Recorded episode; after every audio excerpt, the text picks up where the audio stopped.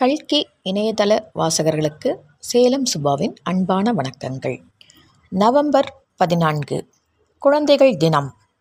சுதந்திரத்துக்காக பாடுபட்ட நமது முன்னாள் பிரதமர் நேரு அவர்களின் பிறந்த தினத்தையே குழந்தைகள் தினமாக கொண்டாடுகிறோம். காரணம் குழந்தைகள் மீது அவர் வைத்திருந்த அன்பு. இந்த குழந்தைகள் தினத்துக்காக மூன்று அருமையான கதைகளுடன் உங்களுடன் நான் நீங்களும் உங்கள் குழந்தைகளுடன் இந்த கதைகளை கேட்டு மகிழுமாறு வேண்டுகிறேன். முதல் கதை நேத்ராவின் பரிசு. ஏழாம் வகுப்பு படிக்கும் நேத்ரா அம்மாவிடம் எப்படி சொல்வது என்று யோசித்தாள். தன்னோட பெற்றோர் எவ்வளவு கஷ்டப்பட்டு படிக்க வைக்கிறார்கள் என்று தெரியும் அவளுக்கு. அதனாலேயே அவசியமானது என்று தெரிந்தால் மட்டுமே பெற்றோரிடம் சொல்லி வாங்குவாள். அனாவசியமாக எந்த பொருளுக்கும் ஆசைப்பட மாட்டாள் நேத்ரா.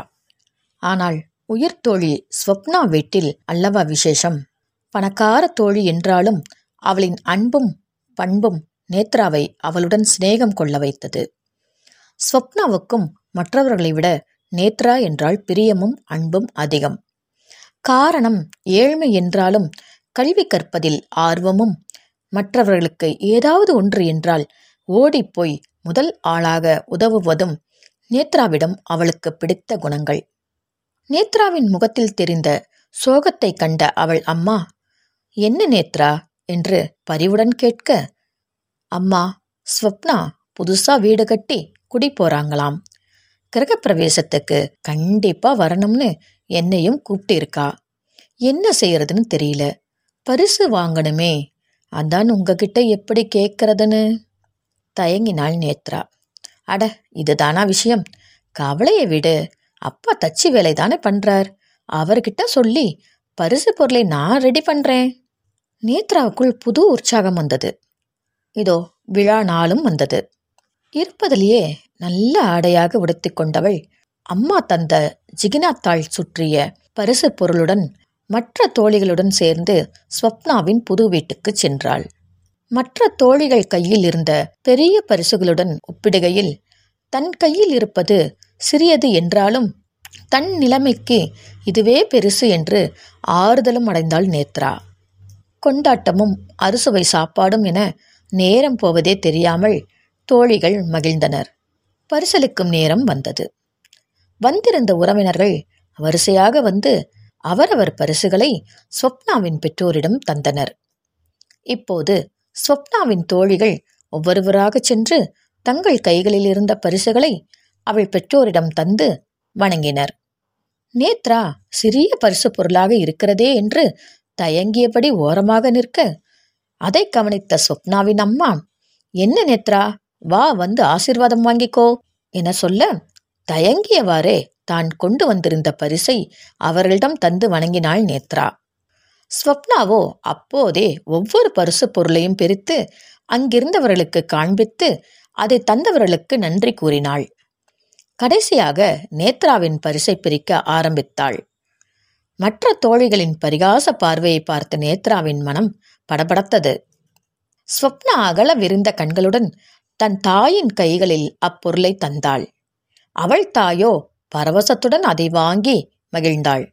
இந்த மாதிரி அழகான தேரில் அமர்ந்த பிள்ளையாரை புது வீட்டு பூஜை அறைக்கு வாங்கணும்னு நினைச்சேன்.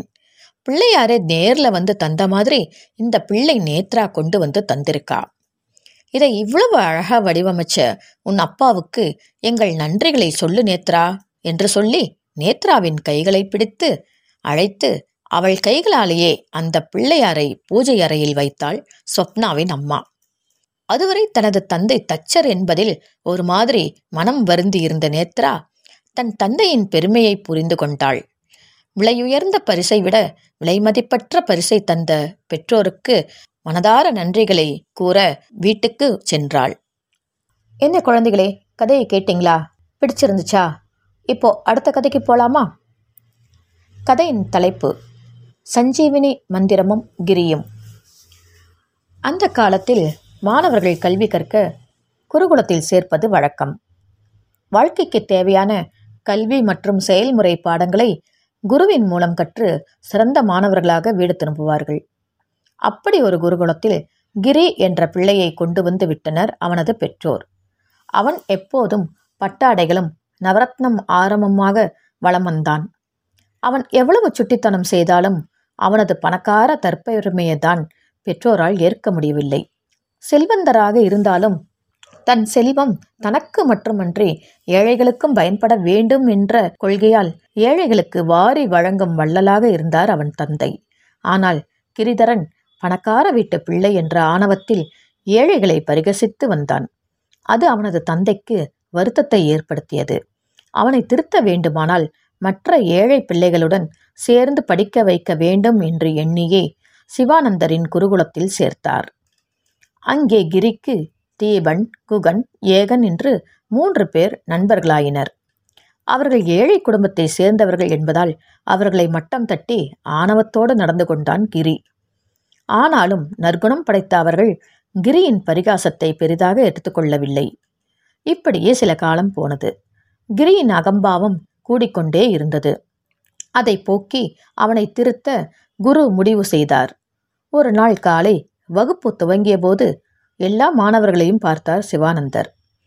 எனக்கு தெரிஞ்ச வேத பாடங்களை எல்லாம் உங்களுக்கு கற்றுத்தந்து விட்டேன் எல்லா மந்திரங்களுக்கும் மேலான சஞ்சீவனி மந்திரத்தை மட்டும் அதற்கு தகுதியானவர்களுக்கு கற்பிக்க வேண்டியதுதான் பாக்கி. இந்த மந்திரம் இழந்த உயிர்களை உயிர்ப்பிக்கும் சக்தி வாய்ந்தது. இதை கற்றுக்கொள்ளும் அதிர்ஷ்டம் பெருஞ்செல்வம் உடையவனுக்கு மட்டுமே உண்டு. அந்த வகையில் அந்த பாக்கியம் உங்களில் ஒருவனுக்கு மட்டுமே உண்டு. அது யார் என்று சொல்லவும் வேண்டுமா? என்று இடைநிறுத்திய குரு கிரியை பார்க்கவும் அவனுக்கு பெருமை தாங்கவில்லை. தான் ஒருவன் மட்டுமே சஞ்சீவனை மந்திரத்தை கற்க தகுதியானவன் என்று குருவே சொல்லிவிட்டாரே. மற்ற மாணவர்களை ஏளனமாக பார்த்தபடி சஞ்சீவினி மந்திரத்தை கற்றான் கிரி. அவசியமில்லாமல் மந்திரத்தை உபயோகிக்க கூடாது என்ற குருவின் நிபந்தனையின்படி மந்திரத்தை கற்றுத் தேர்ந்த கிரி மேலும் தலைகணத்துடன் தன்னை வெல்ல இனி யாரும் இல்லை என்று எண்ணினான். ஒரு நாள் குருவின் அனுமதி பெற்று காட்டுக்குள் தனது நண்பர்களுடன் சென்றான் கிரி. வழியில் ஒரு பெரிய கழுகும் பாம்பும் ஒன்றுடன் ஒன்று சண்டையிட்டு உயிரையே விட்டிருந்தன. அதை கண்ட கிரிக்கு ஒரு யோசனை வந்தது. தான் கற்ற மந்திரத்தை உபயோகித்து பாம்புக்கு உயிர் கொடுத்து நண்பர்களை பயப்படுத்தி ஓடச் செய்தால் என்ன? என்று உடனே அவன் சஞ்சீவினி மந்திரத்தை முனக ஆரம்பித்தான். அவனது எண்ணத்தை புரிந்து கொண்ட நண்பர்களில் ஏகனும் குகனும் பயந்து ஓடிவிட தேவன் மட்டும் அவனை விட்டு ஓடாமல் நின்றான். ஆபத்தை வழியே வரவழைக்காதே நண்பா என்று பொறுமையாக தேவன் எச்சரித்ததை காதில் போட்டுக்கொள்ளாத கிரி தொடர்ந்து மந்திரத்தை உச்சரித்து முடித்தான். அவன் மந்திரம் ஓதி முடித்த மறுநொடியே விழுக்கென்று உயிர் பெற்று எழுந்த அந்த பெரிய பாம்பு கிரியையே துரத்த ஆரம்பித்தது. எங்கே அது தன்னை கொத்திவிடுமோ என்று பயந்த கிரி அலறிக்கொண்டு ஓட ஆரம்பித்தான். அதையெல்லாம் பார்த்த தீபன் நொடியில் சஞ்சீவனி மந்திரத்தை உபயோகித்து இறந்து கிடந்த கழுகுக்கு உயிர் கொடுக்க அது பறந்து போய் கிரியை துரத்திய பாம்பை கொன்றது. ஏழையான தீபன் மட்டும் தக்க சமயத்தில் தன்னை காப்பாற்றாமல் விட்டிருந்தால் தனது கதி என்னவாயிருக்கும் என்று உணர்ந்த கிரி அக்கணமே மனம் திருந்தி தனது தற்பெருமையை விட்டுவிட்டு தீபனுக்கும் குருவுக்கும் நன்றி கூறினான். தீவன் மூலம் தான் போட்ட திட்டம் வெற்றிகரமாக முடிந்ததைக் கண்ட குருவும் திருந்திய அவனைக் கண்டு அவன் பெற்றோரும் சந்தோஷப்பட்டனர். என்ன குழந்தைகளா? எவ்வளவு செல்வம் இருந்தாலும் தற்பெருமை இருந்தால் ஒருவனுக்கு பெருமை வராது. துன்பம்தான் வரும் புரிஞ்சுக்கிட்டீங்களா வாங்க இப்போ மூணாவது கதைக்கு போகலாம். கதையின் தலைப்பு முதல் மதிப்பெண். பிரவீனுக்கு தலை வலித்தது. நைட்டு முழுக்க செல்போனில் கேம் விளையாடினான். அதுதான் இந்த தலைவலி. ஆனால் ஸ்கூலுக்கு போகணுமே. போர்வையை உதறிவிட்டு எழுந்து காலை கடன்களை முடித்துவிட்டு அம்மா தந்த போன்விட்டாவை குடித்தான். குளித்து முடித்து சீருடை அணிந்து இட்லிகளை சாப்பிட்டு சைக்கிளை எடுத்தான். அவனுடைய சைக்கிள் பறந்துச்சு. கேம் ஆடினாவே நேரம் போகிறதே தெரியறதில்ல. லேட்டாக எழுந்து லேட்டாக புறப்பட்டு ச்சே டைம் ஆயிடுச்சே. இன்னும் வேகமாக ஓட்டினான் சைக்கிளை. இதோ ஸ்கூல் வந்து விட்டது கொரோனா காலம் முடிந்து ஸ்கூலுக்கு வர்றது எவ்வளவு சந்தோஷமாக இருக்கு. ஃப்ரெண்ட்ஸ் எல்லாம் பார்க்காமல் ஓடி ஆடி விளையாடாமல் ஆன்லைன் பாடங்களை வீட்டுக்குள்ளேயே இருந்து படித்தது எவ்வளவு கொடுமை. பிரவீன் வந்துட்டியா? உனக்காகத்தான் காத்துக்கிட்டு இருக்கேன். மாதவன் ஓடி வந்தான். மாதவனும் பிரவீனும் நல்ல ஃப்ரெண்ட்ஸ் ரெண்டு பேருமே நல்லா படிப்பாங்க. ஆனால் என்ன முயற்சி பண்ணினாலும் பிரவீன் தான் முதல் மதிப்பெண் வருவான். மாதவனும் ஐந்தாவது ரேங்குக்குள் வருவான். இதோ அரையாண்டு பரீட்சை வந்துருச்சு. இந்த தடவை எப்படியாவது முதல் மதிப்பெண் வாங்க எனக்கு ரொம்ப ஆசை பிரவீன் மாதவன் சொன்னான்.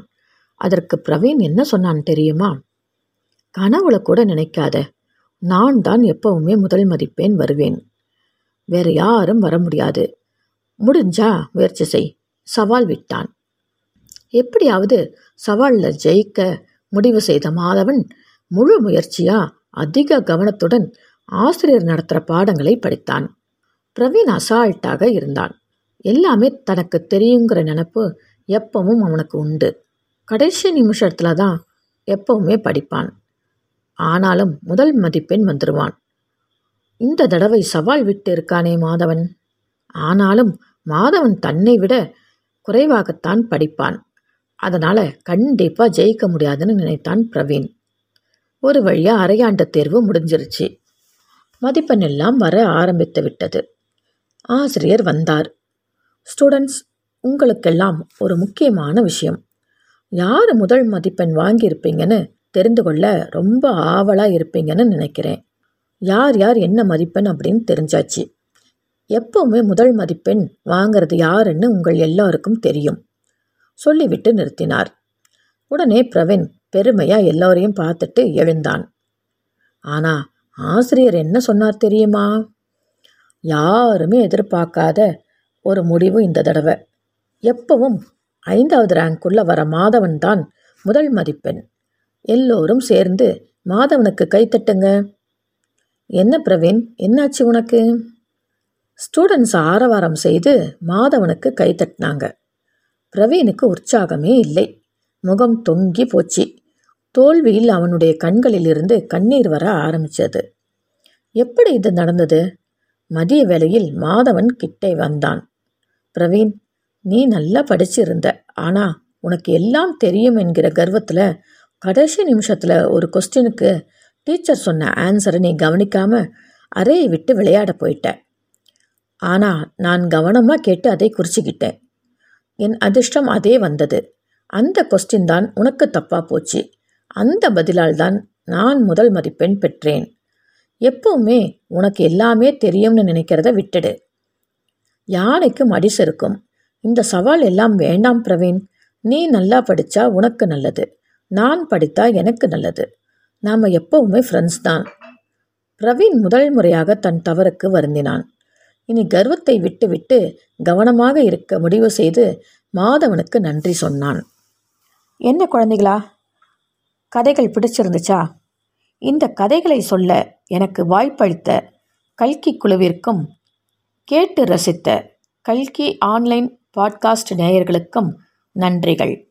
இதேபோல் நல்லதொரு கதையுடன் மீண்டும் சந்திக்கும் வரை உங்களிடமிருந்து விடை பெறுவது சேலம் சுபா.